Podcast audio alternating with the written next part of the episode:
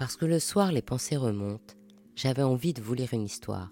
Parce que les temps sont incertains, j'avais envie de vous envoyer un câlin, un bisou. Alors je vous propose le bijou, comme un bisou du soir.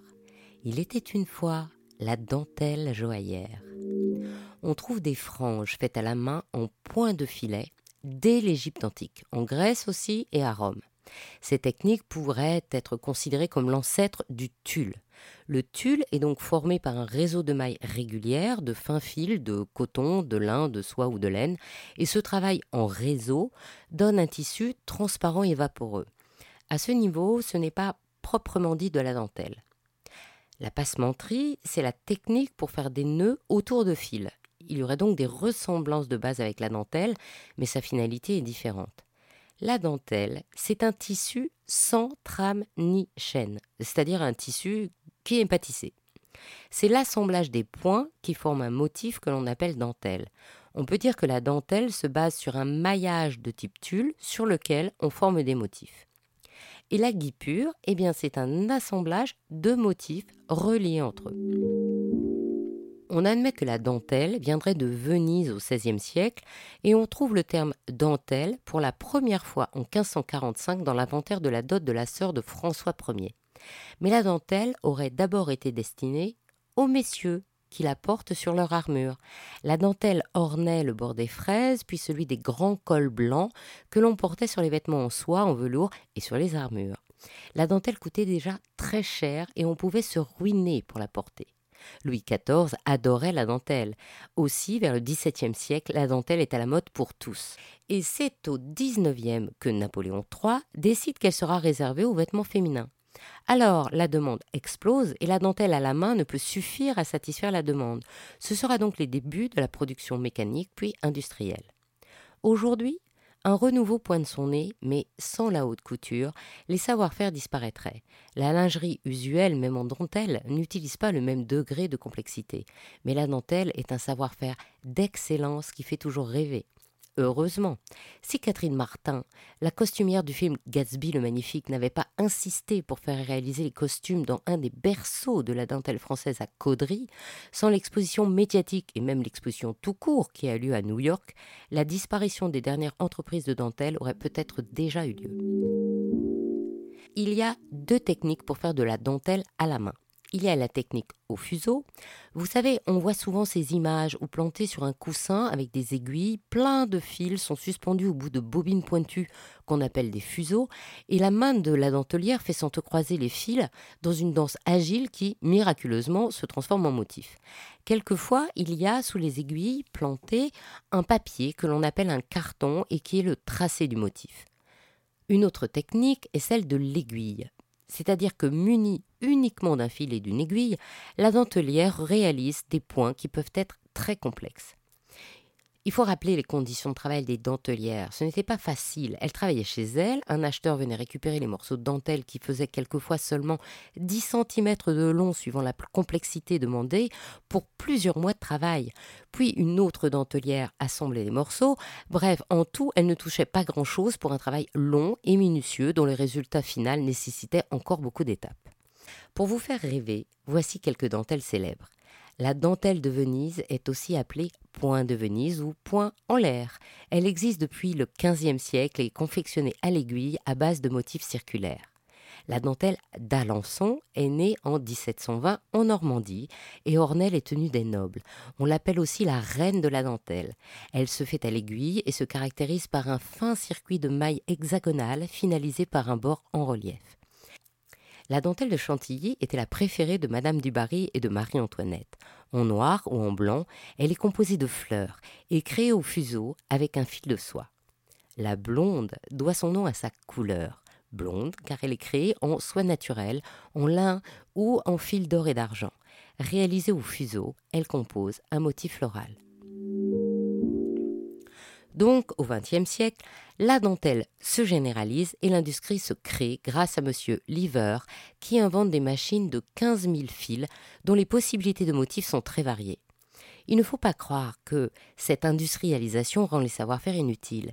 Il y a plus de 60 étapes pour réaliser une dentelle et la main-d'œuvre est spécialisée et très qualifiée comme tous les métiers d'art de la main. Les machines peuvent réaliser la dentelle de Calais comme celle de Caudry. La première est idéale pour élaborer les petites pièces pour la lingerie et la seconde, plus large, se destine à la haute couture. Kate Middleton, par exemple, a choisi pour sa robe de mariée une dentelle de cauderie de 2000 motifs de dentelle réincrustée à la main, réalisée par la maison Sophie Alette. Il y avait aussi beaucoup de dentelles en Pays de Loire. Au XXe siècle donc, Calais rassemble 500 fabricants qui emploient 30 000 ouvriers et ouvrières.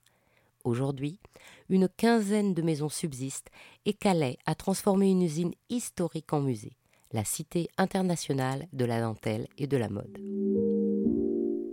Et la dentelle joaillère Eh bien, c'est le processus inverse.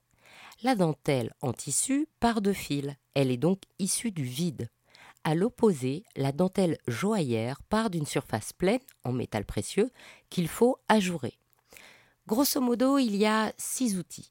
La cisaille, la pièce à main, les découpes poires, la découpe au laser, le ciseau d'orfèvre et la scie Alors d'abord, la découpe à la cisaille.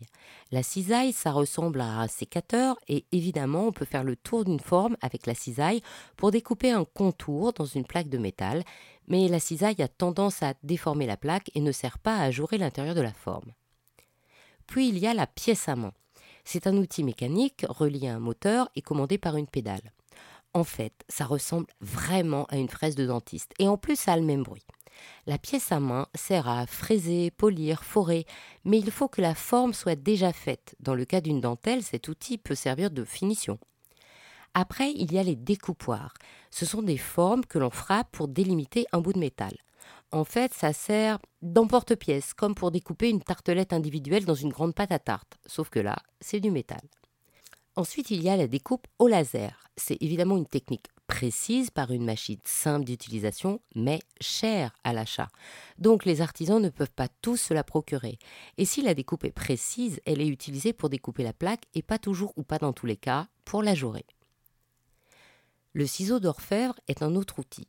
C'est comme un ciseau de menuisier en tout petit. Il y a un manche en bois qui tient un bout d'acier, plat ou arrondi, dont l'extrémité est tranchante.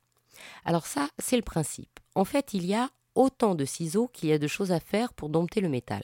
Les traçoirs, les profiloirs, les planoirs, les perloirs, les boutrolles, les biais, les bouges, les noirs tous servent à dessiner les motifs et à façonner le métal.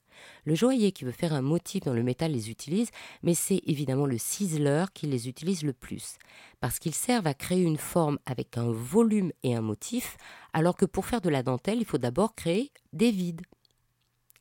Enfin, l'outil roi, c'est la scie boc-fil. C'est l'outil de base du joaillier. Elle sert à scier, découper, repercer et même à limer en fait, ça ressemble à une scie à métaux, mais plus petit et maniable. Et les scies qu'on y met sont fines, très fines, souvent autant qu'un fil. Bien sûr, ça casse, souvent, surtout quand on débute et même après.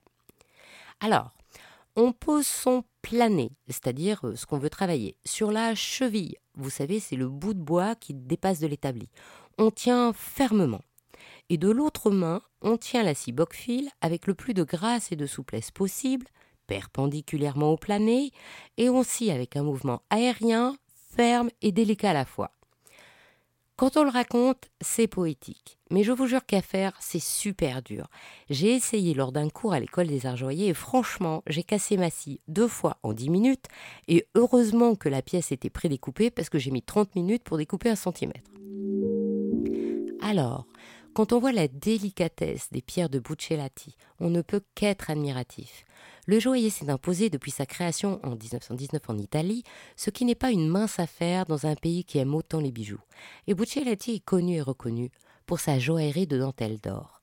Chaque minuscule trou dans le métal est fait à la main et dans les bracelets, ça donne au métal une souplesse comparable au tissu et ça aussi, c'est une prouesse. Il excelle dans le style florentin qui s'inspire des motifs de la Renaissance, qu'il stylise et simplifie géométriquement auquel il ajoute un travail d'ajourage et de gravure. Sa ligne tulle est plus proche de la dentelle nid d'abeille. Ce sont des espèces de petites alvéoles en dentelle et c'est caractéristique de son style. En France, la dentelière en or est Sarah Bran.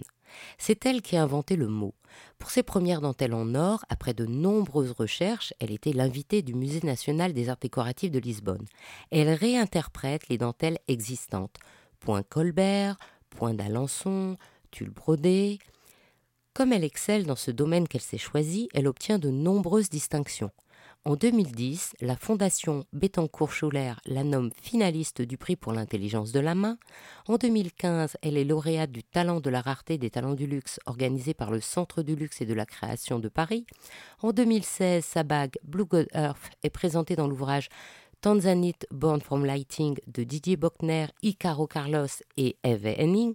En 2017, elle collabore avec Piaget sur la montre Altiplano double jeu et une manchette en or assortie. En 2018, elle présente son travail dans l'exposition L'or des secrets qui lui est consacrée au musée Sec des Tournelles à Rouen, où on découvre qu'elle a aussi réalisé le contour en dentelle de métal précieux pour des flacons collector de la petite robe noire de Guerlain. Tout son travail est fait à la main, à la fil, de façon très minutieuse. Elle se caractérise par la précision de sa découpe, la délicatesse de ses serties de diamants et de pierres fines et l'élégance de son registre ornemental. Car aujourd'hui, Sarah Bran crée ses propres motifs de dentelle d'or qui sont sa signature. Ainsi se termine cette histoire d'Il était une fois le bijou. Si cette histoire vous a plu, partagez-la autour de vous pour vous aussi envoyer plein de bijoux bisous et encouragez-moi en me mettant plein d'étoiles et de likes. À demain! Pour un prochain bijou, un nouveau bisou du soir.